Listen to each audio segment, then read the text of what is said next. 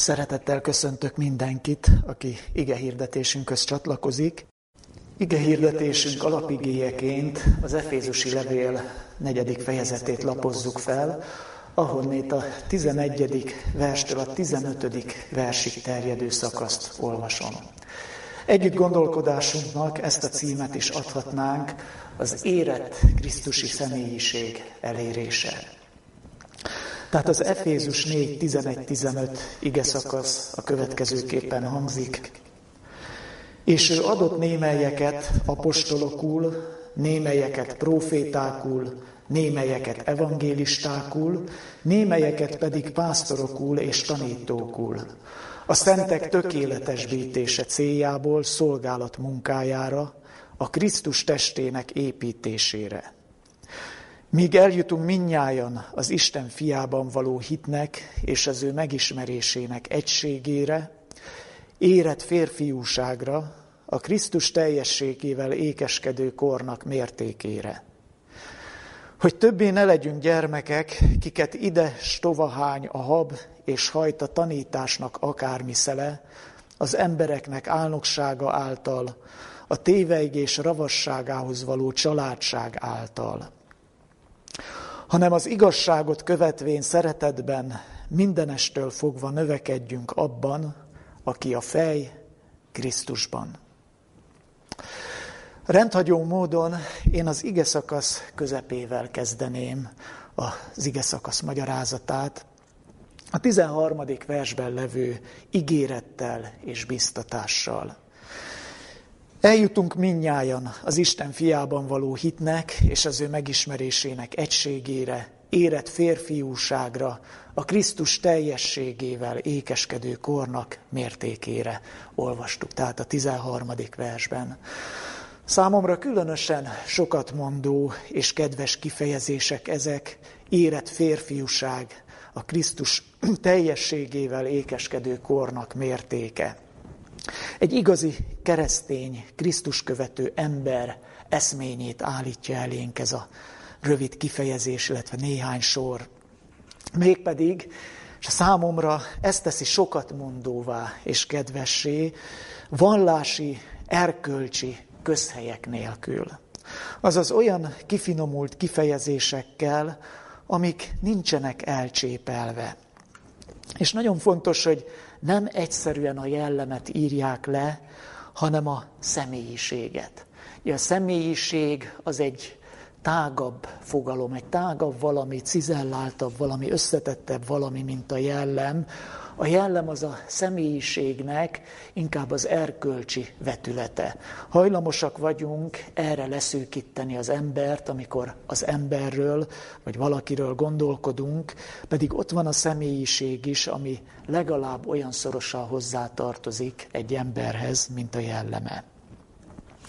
Egy érett személyiség, egy kiegyensúlyozott és megállapodott ember néz vissza ránk tehát ezekből a sorokból, olyan ember, aki rendelkezik életbölcsességgel, világos értékrenddel, nem bizonytalanra fut, nem levegőt vagdos, idézhetnénk az első korintusi levélből, gyakorlottak az érzékei a jó és a rossz közötti különbségtételre. Ez pedig a zsidókhoz írt levél 5. fejezetéből idéztem. De folytathatnánk ezt a jellemzést saját szavainkkal, ennek az embernek, ez az, amit ez az eszmény elénk állít, ez a Krisztusi, ez a keresztény eszmény elénk állít, igénye van arra, hogy ne a felszínen sodródjon, hanem mélységében átlássa a dolgokat, és tartsa is magát a már jól megértett igazságokhoz.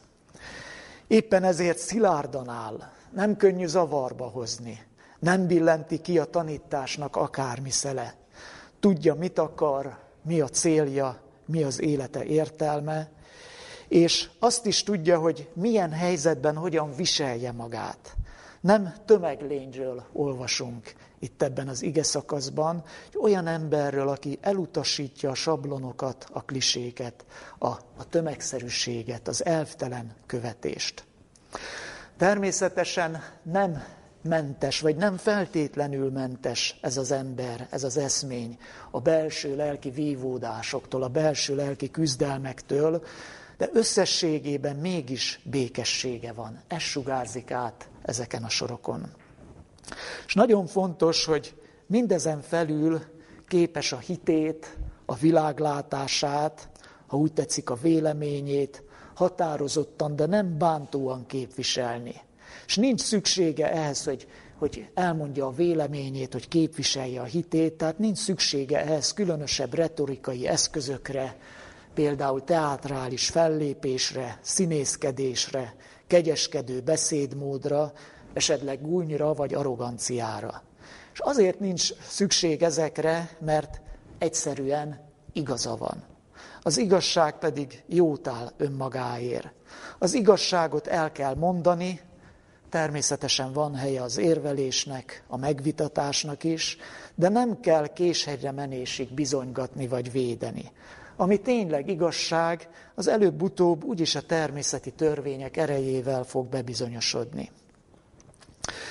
Úgy vélem, kedves hallgatók, hogy szükségünk van arra, hogy időnként szembesüljünk a Bibliának az ilyen jellegű, talán kissé periférikusabb vagy kevésbé felfedezett, rejtettebb leírásaival arról, hogy milyenné kell válnunk, hogyha Krisztus követőinek valljuk magunkat.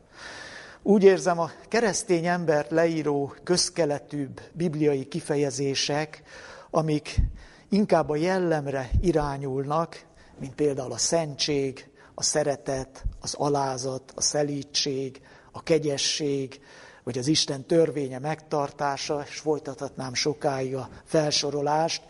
Tehát úgy érzem, hogy sajnos ezek elcsépeltek, vagy bizonyos mértékig elcsépeltek, talán még azt is lehet mondani, hogy szinte, szinte már kiüresedtek, annyiszor ismételgetjük ezeket, annyiszor halljuk ezeket, hogy megszokta már a fülünk, nem jelentenek ingert, nehezen szólítanak már meg, sőt, egy idő után sajnos annyira elkopnak, mi több eltorzulnak, hogy egyenesen károssá válnak. Mert csak a tompaságot, csak a megkeményedést erősítik, önmagukkal szemben, azzal az üzenettel szemben, amit hordoznak, amit közvetítenek. Csak megjegyzem, hogy máshol is találunk a Bibliában ilyen, mondom, talán kevésbé felfedezett, és inkább a személyiség, a teljes személyiségre irányuló leírásokat. Többek között a példabeszédek könyve 30. fejezetében is egy az alapigénkhez hasonló elrejtettebb leírását találjuk a Krisztusi embernek, a Krisztusi személyiségnek. És hogyha a nemi egyenlőség jegyében valakit zavarna, hogy alapigényben érett férfiúságról olvastunk, a példabeszédek 30. fejezetében a derék asszonyról olvashatunk, de ami a lényeget illeti, ugyanazt a megállapodottságot, ugyanazt a derűt, ugyanazt a belső békességet, azt a kiegyensúlyozottságot és érett személyiséget tárja elénk itt is a Szentírás. Erő és ékesség az ő ruhája, és nevet a következő napnak, olvassuk például ebben a leírásban. De visszatérve alapigénkhez, a 13. vers, ugye még mindig a közepénél tartva, rendhagyó módon, a 13. vers azt is egyértelművé teszi, hogy úton vagyunk még e felé a Krisztusi érettség felé, amiről itt olvasunk. Míg eljutunk minnyájan, idézem újra a szövegnek az ide vonatkozó részét, az eljutunk szócskán van itt a hangsúly, azaz még nem vagyunk ott, még nem vagyunk a célban, ezzel gondolom nem árultam el nagy titkot, vagy talán senki sincs, aki úgy tekintene magára, hogy már célba ért. Az egész kereszténység tulajdonképpen egy útonlevés. Ebben a világban sohasem mondhatjuk, hogy ne tovább, mert elértük most már a csúcsot. Sem belső személyiségfejlődésünket tekintve nem mondhatjuk ezt, sem az elvégzendő munkát, a ránk bizott küldetést tekintve nem mondhatjuk ezt, hogy ne tovább, mert most már elértük, amit el lehet. Hasonlóképpen, miként a hithősök is idegeneknek és vándoroknak tekintették magukat, akiknek nincs itt maradandó városuk, hanem a jövendőt keresik, tehát úton levőnek tekintették magukat ebben a világban és ebben az életben.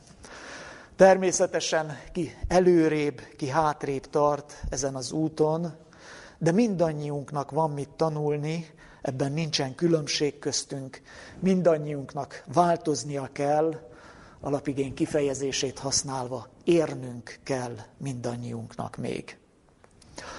Hatalmas biztatás viszont, hogy Isten mindannyiunkkal számol. Megint csak idézném a 13. verset, és megint egy másik kifejezést szeretnék kiemelni. Eljutunk minnyájan, ez itt a hangsúlyos szó, minnyájan az Isten fiában való hitnek, és az ő megismerésének egységére, érett férfiúságra, a Krisztus teljességével ékeskedő kornak mértékére.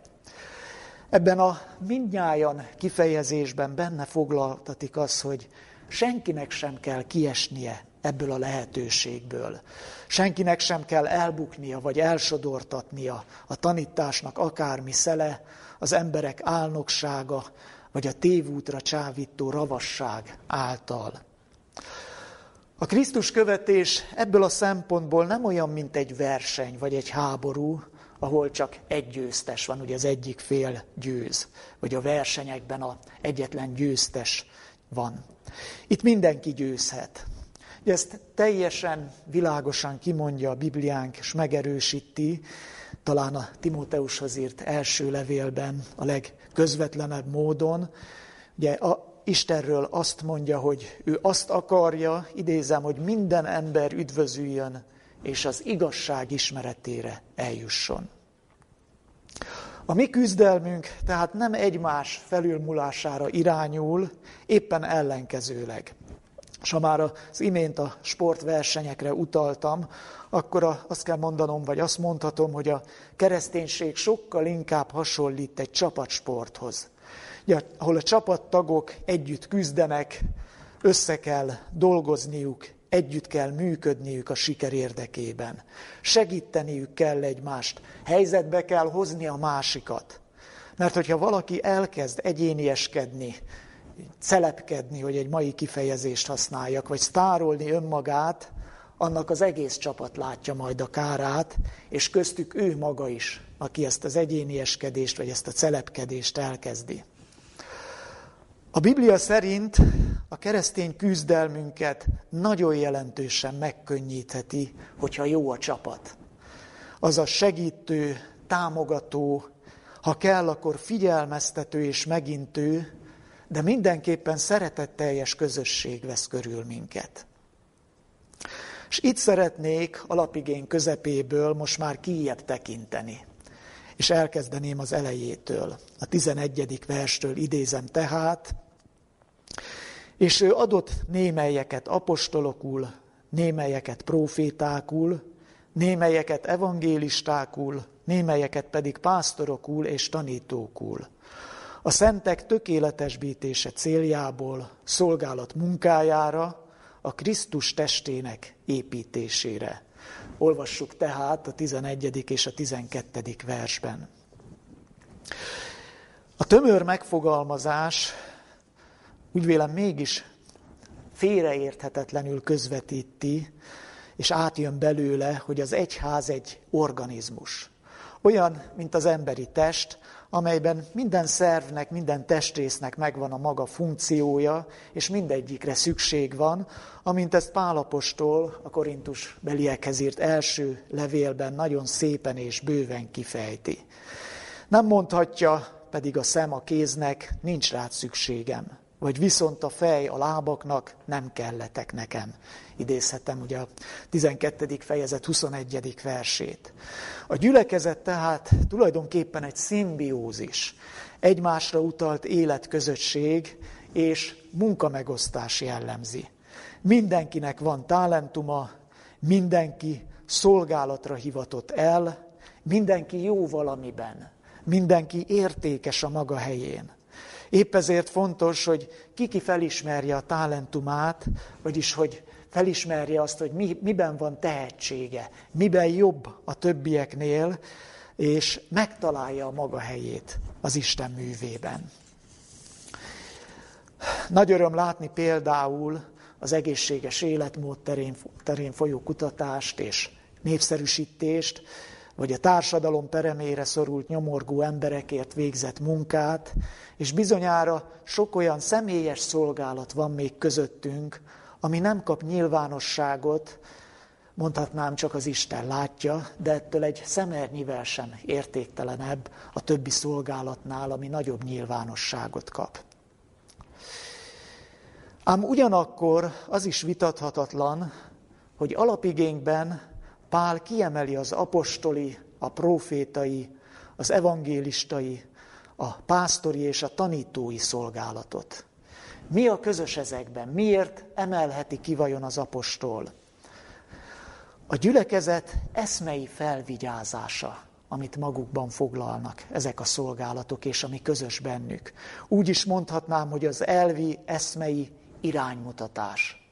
Márpedig ez mindennek az alapja. Tehát, hogy elvi síkon, eszmei síkon rendben legyenek a dolgok, tisztázva, tiszták legyenek a dolgok, mert hogyha az eszme, az elv, az irány hibás, akkor eleve el van rontva minden, ami ezekre épül. Márpedig minden ezekre épül, a gyakorlat, a munka, a, a további szolgálatok, a, az előrehaladás. Tehát, hogyha ezek hibásak, akkor minden, ami ezeken alapul, szintén hibás. Most az egyszerűség kedvéért a továbbiakban hadd nevezzem ezt a többféle szolgálatot egyszerűen csak tanításnak, ami talán a, a, a legszorosabb összekötő kapocs közöttük. Hangsúlyozom, az egyszerűség kedvéért szeretnék tanításról beszélni, és tanítókról.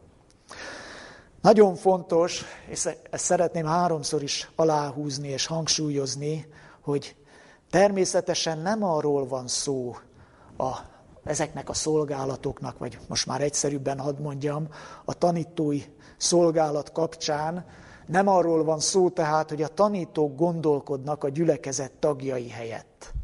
Nem juthatnak a tanítók belátásra mások helyett, de segíthetik őket ezekben. És ez nagyon fontos. Segíthetik őket ezekben, mert a tanítók, ha tényleg Istentől elhívott tanítók, akkor ebben jók. Ebben kaptak talentumot és tehetséget. Még egyszer hangsúlyozom, a gondolkodást, a belátást senki sem spórolhatja meg. Nem arról van szó, hogy a tanítóknak a tekintéje vagy a státusza miatt kellene hinni.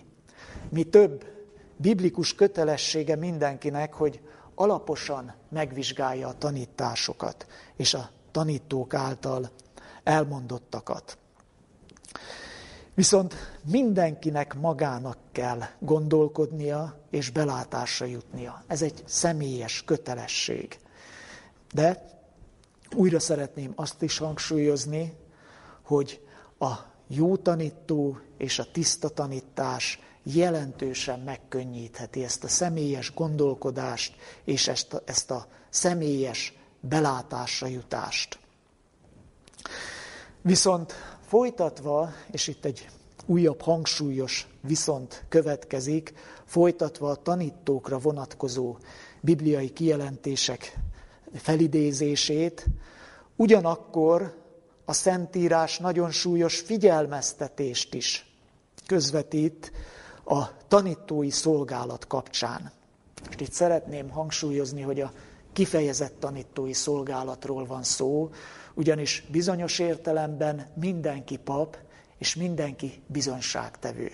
Tehát a szónak ebben az értelmében mindenki tanító, ti pedig választott nemzetség, királyi papság, szent nemzet, megtartásra való nép vagytok, hogy hirdessétek annak hatalmas dolgait, aki a sötétségből az ő csodálatos világosságára hívott el titeket. Idézhetem Péter apostol első leveléből, aki viszont az Ószövetségből idézi ezt a gondolatot. Tehát az Isten népében, az Isten gyülekezetében mindenki bizonyságtevő, mindenki el továbbadja valamilyen módon, akár szavak nélkül is, de, de szavakkal is üzenetet közvetít a hitéről, a meggyőződéséről, a világlátásáról. Ilyen értelemben tehát hangsúlyozom, mindenki tanító, de Amit most idézni szeretnék, egy következő igét, az már a kifejezett tanítói szolgálatra vonatkozik, ami a mai együttgondolkodásunknak is az egyik központi fogalma. Tehát a Szentírás nagyon súlyos figyelmeztetést is megfogalmaz a kifejezett tanítói szolgálat kapcsán, tehát nem a bizonyságtevésre nézve, úgy is mondhatnám, szigorúan óv attól, hogy valaki önjelölt tanító legyen. És akkor most szeretném idézni Jakab apostol harmadik fejezetéből, Jakab apostol levelének harmadik fejezetéből az első két verset. Atyám fiai, ne legyetek sokan tanítók, tudván azt, hogy súlyosabb ítéletünk lesz. Mert minnyájan sokképpen védkezünk, ha valaki beszédben nem védkezik, az tökéletes ember, képes, képes az egész testét megzabolázni. Tehát ne legyetek sokan tanítók, mondja az apostol, és a beszédben való vétkezésre, illetve tökéletességre hívja fel a figyelmet, ezzel indokolja ezt a hát elég kemény kijelentését. A beszédben nem vétkezni, vagyis az, hogy a beszédünk mind tartalmában, mind formájában hibátlan legyen, valóban isteni magasságot idézelénk. Tökéletesnek nevezi a Szentírás azt az embert, aki erre képes. Úgy vélem, hogy aki egy kicsit is komolyan veszi a Bibliát, az kétszer is meggondolja, mielőtt megszólal, vagy tollat ragad, esetleg ugye klaviatúrát ragad. És itt szeretnék rátérni most már az alapigénknek az árószakaszára. Pálapostól odafuttatja ki a gondolatot, tehát az alapigénknek a gondolatmenetét, hogy Isten azért adott tanítókul némelyeket, hangsúlyozom némelyeket, tehát nem mindenkit, hogy többé ne, legyen, ne legyünk gyermekek, kiket ide stova hány a hab, és hajt a tanításnak akármi szele.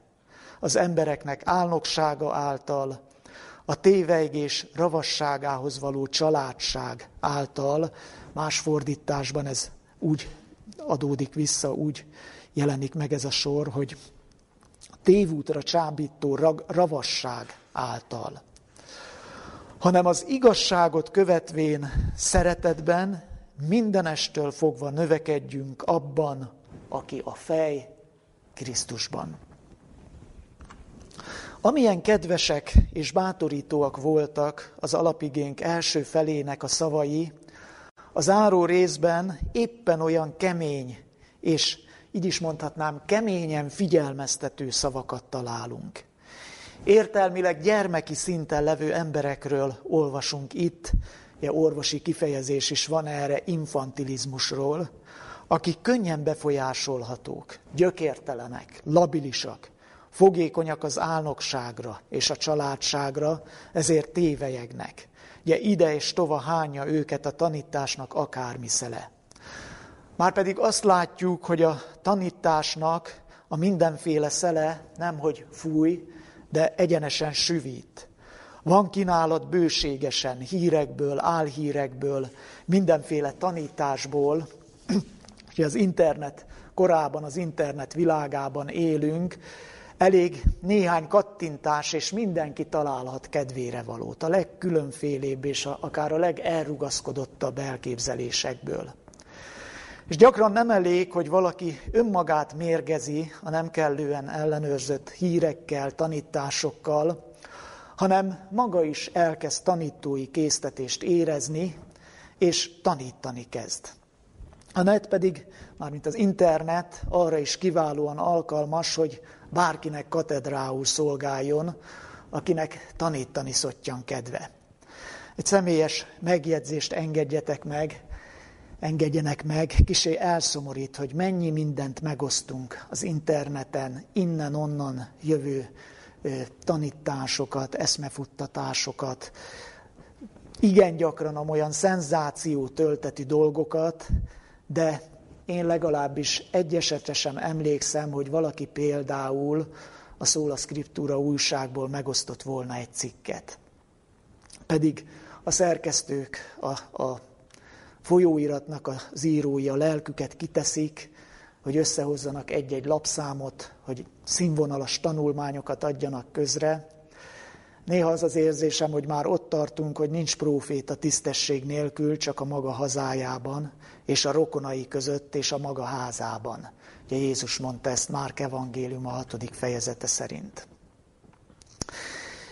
Visszatérve alapigén kemény szavaira, ne felejtsük el ugyanakkor, vagy itt most egy kicsit visszatekinteni szeretnék, hogy ezeket a kemény szavakat ugyanaz az Isten mondja, mint aki a kedves szavakat. Tehát aki a bevezető szakaszban a kedves szavakat, a bátorító szavakat, ugyanaz az Isten mondja most a kemény szavakat. Teljes összhangban áll ez azzal, hogy a Biblia irgalmasnak és szeretetteljesnek mutatja be Istent, de egyszer, mint félelmetesnek és rettenetesnek is. Olyannak, aki még keményebbeket is mond az alapigényben olvasható kemény kifejezéseknél és figyelmeztetéseknél, hogyha a szép szó nem használ. Csak néhány ilyen további kemény igét hadd idézzek fel a teljesség igénye nélkül, ahol tehát Isten keményen nyilatkozik meg, ami talán szokatlan tőle. A példabeszédek 17. fejezetének 12. versében ezt olvassuk például. Találjon valakire a fiától megfosztott medve, csak ne a bolond az ő bolondságában. Ugye kemény beszéd? Kemény beszéd. Megjegyzem, a Jóistennek humora is van, mert egyben humoros kifejezés vagy kijelentés is, noha a téma tragikus. Aztán a példabeszédek 27. fejezetéből a 22. verset is idézhetem. Ha megtörnéd is a bolondot mozsárban, mozsártörővel, a megtört gabona között, nem, nem távoznék el tőle az ő bolondsága. Ez is kemény beszéd. És még egy példabeszédekbeli igét hadd idézzek, a 17. fejezet 11. versét, mondom, egyáltalán nem kimerítve az ilyen jellegű kemény figyelmeztetések, igei figyelmeztetések sorát. Ezt találjuk tehát példabeszédek 17-11-ben. Csak ellenkezést keres a gonosz, végre kegyetlen követ bocsájtatik ellene. Most itt azonnal szeretném felhívni a figyelmet és hangsúlyozni.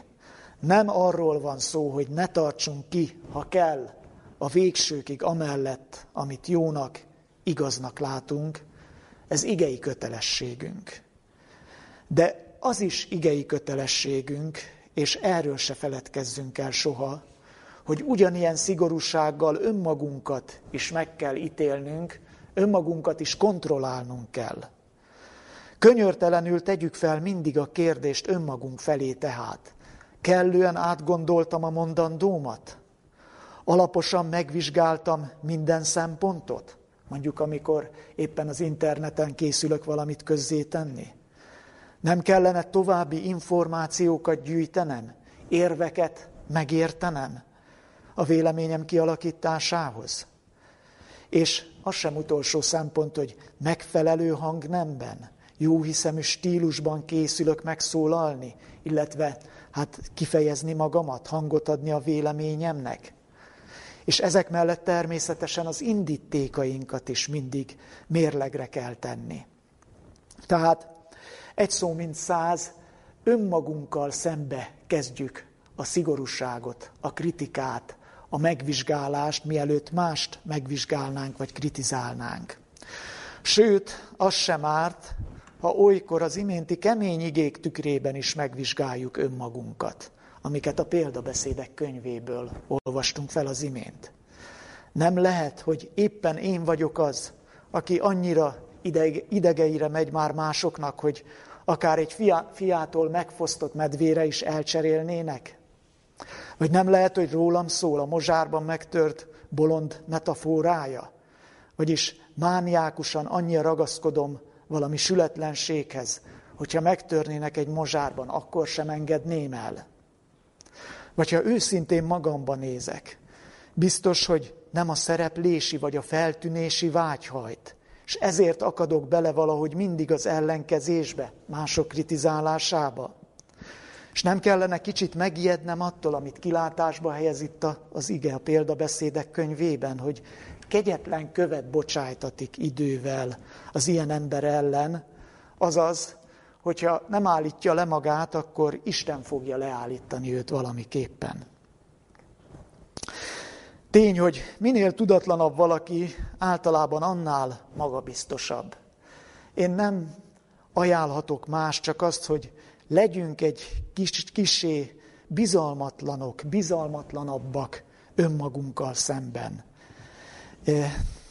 Legyünk egy kicsit kétkedőbbek önmagunkkal szemben. Nem baj, az nem, nem lehet kellőképpen gyakorolni ezt, a, ezt az önkontrollt, hogy tényleg ne hibázzunk a beszédben, hogyha már egyszer tanítói vagy véleménykésztetési indítatást érzünk. Nem bibliai, de biblikus felvetés az a kérdés, hogy vajon miért is van két fülünk és csak egy szánk. Azért, szeretett atyám fiai, idézhetem megint Jakab apostol levelét, hogy legyen minden ember gyors a hallásra, késedelmes a szólásra, és késedelmes a haragra. De hadd emlékeztessek ezek után a kemény igék után most újra az alapigénynek a kedves és bátorító kifejezéseire. És ezekkel szeretnék az együtt gondolkodásunknak a lezárása, vagy a vége felé fordulni. Hogy ne a kemény igéknek a, a hangulata maradjon meg, hanem a kedvesség és a bátorítás, amivel bíztat minket az alapigénk első fele. Mert ezeket a kemény megintéseket, ezekkel együtt kell látnunk. Isten jó terve az, hogy eljutunk mindnyájan, mindnyájan az Isten fiában való hitnek és az ő megismerésének egységére, érett férfiúságra, a Krisztus teljességével ékeskedő kornak mértékére. Hogy megállapodott, kiegyensúlyozott, tisztánlátó, megfontoltan szóló és cselekvő, érett Krisztusi személyiségekké váljunk. Akik ugye becsületesen megharcolták önmagukkal is a harcaikat, nem csak másokkal harcolnak, hanem önmagukkal különösképpen megharcolták a szükséges harcokat, és ebből fakadóan belső békességük van. És természetesen kifelé is a békességre törekednek, arra igyekeznek, a boldog mondások szerint például. Akik nem gyermekek többé, kiket csak úgy ide és tova hajt a tanításnak akármi szele. Akik tudják, hogy nem szabad emberre nézni, és mindent meg kell vizsgálni, még a saját tanítóikat is, de azért nem felejtik el azt sem, ami a Tesszalonika beliekhez írt első levél ötödik fejezetében szerepel, már pedig ott a 12. és a 13. versben ez áll, olvasom, Kérünk továbbá titeket, atyám fiai, hogy becsüljétek azokat, akik fáradoznak közöttetek, és előjáróitok az Úrban, és intenek titeket. És az ő munkájukért viseltessetek irántuk megkülönböztetett szeretettel. Egymással békességben éljetek.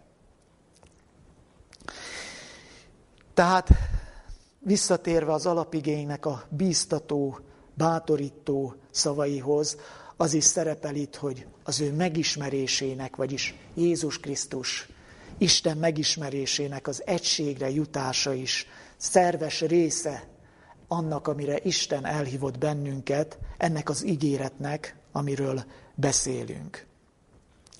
Döntés helyzetekben jó mindig feltenni azt az örök érvényű kérdést, hogy vajon mit cselekedne most Jézus a helyemben, és hogyan cselekedné azt, hogyan szólna például. Úgy gondolom, hogy nem szentségtörés, ugye a modern, technicizált világunkban is feltenni akár olyan helyzetekben is a kérdést, hogy például Jézus hogyan csetelne, vagy hogyan kommunikálna ezeken, a, ezeken a, az internetes csatornákon, ahol hát többek között az a sajátosság is jellemző, hogy, hogy rejtettebb az ember, sőt, akár teljesen rejtett lehet. Van, amikor a nevét vállalja ugyan, de, de ő maga személyesen nem látható. De vannak olyan lehetőségek, hogy a nevet sem kell vállalni, tehát teljesen elrejtett marad, ismeretlenségben burkolózhat az, aki megszólal. Vajon Jézus ezeken a csatornákon hogyan szólalna meg? Az internetes csatornákon, modern világunkban. És így tovább, tehát azért örökzöld ez a kérdés, hogy vajon mit tenne Jézus a helyemben, mert bármilyen helyzetben feltehető, és jó megmérni ennek a mérlegén azt, amit éppen tenni készülünk. Jézus biztos, hogy ezt tenné? Hogy így, így szólna? Ezt mondaná? Ilyen kifejezésekkel, vagy ilyen stílusban mondaná? És hogyha megharcoltuk ezt a kérdést, békességünk van, akkor kattintanánk rá az elküld gombra, vagy akkor szólalnánk meg. Alapigénk utolsó verse méltó lezárása, sőt foglalata az egész ige szakasznak. Az igazságot követvén szeretetben, mindenestől fogva növekedjünk abban, aki a fej Krisztusban. A 15. verset idéztem tehát. Mintha minden fő gondolat és bátorító kedvesség bele lenne sűrítve, kezdve a Krisztusi személyiségtől, mint elénk tűzött céltól, azon keresztül, hogy bár még nem értük el, sőt, talán még messze vagyunk tőle, ez mégis egy reményteljes meghívás, egy reményteljes növekedés, előrehaladás, ha úgy tetszik, útollevés, és azzal bezárólag, hogy Isten mindannyiunkra igényt tart, együtt kell megtennünk ezt az utat igazságban és szeretetben. Szívből kívánom, hogy mindannyiunk életében teljesedjen be Istennek ez a békességes terve. Ámen. Mennyei atyánk, köszönjük azt, hogy te kedvesen szólítasz bennünket, a nevünkön hívsz, és szeretetteljes meghívást közvetítesz, hogy mindannyiunkkal számolsz, hogy mindannyiunkat értékesnek tartasz, és azt akarod, hogy senki se maradjon el, senki se vesszen el, senki se sodródjon el a te művedből. De köszönjük azt is, hogyha kell, akkor keményebben szólsz, hogy áttörje a tompaságunkat a szavad. És, és ha kell, akkor megintesz, feddesz, sőt, akár erősebb eszközöket is használsz, hogy megtartsál bennünket. Szeretnénk, Istenünk, értelmesek lenni, olyanok, akiket nem kell fenyíteni, hanem értenek a szép szóból. Sőt, akik vágyakoznak arra, hogy tényleg Krisztusi személyiségekké váljanak, nem csak, nem csak jellemben, erkölcsben, etikai dolgokban, azokban is természetesen mindenek előtt, hanem minden apró megnyilvánulásban, jellemzőben, ami a, a személyiséget, a személyiségnek a sokszínűségét jellemzi hogy érett Krisztusi korra eljussunk Krisztus teljességére, az ő megismerésének egységére. Kérünk Istenünk, hogy folytasd ezt a küzdelmet, ezt a vezetést, ezt a figyelmeztetést, ha kell, értünk, és adj erőt, adj nagyobb támogatást, értelmesnek lenni, gyakorolni az önkontrollt minden megnyilatkozásunk előtt, feltenni a kérdést, hogy mit tenne most Jézus, és nem csak feltenni, hanem megtalálni is, megküzdeni is a helyes választ. Mit tenne Jézus ebben vagy abban az élethelyzetben, élethelyzetünkben? Megváltunk nevében kérjük mindezt. Amen. Hallások Lord.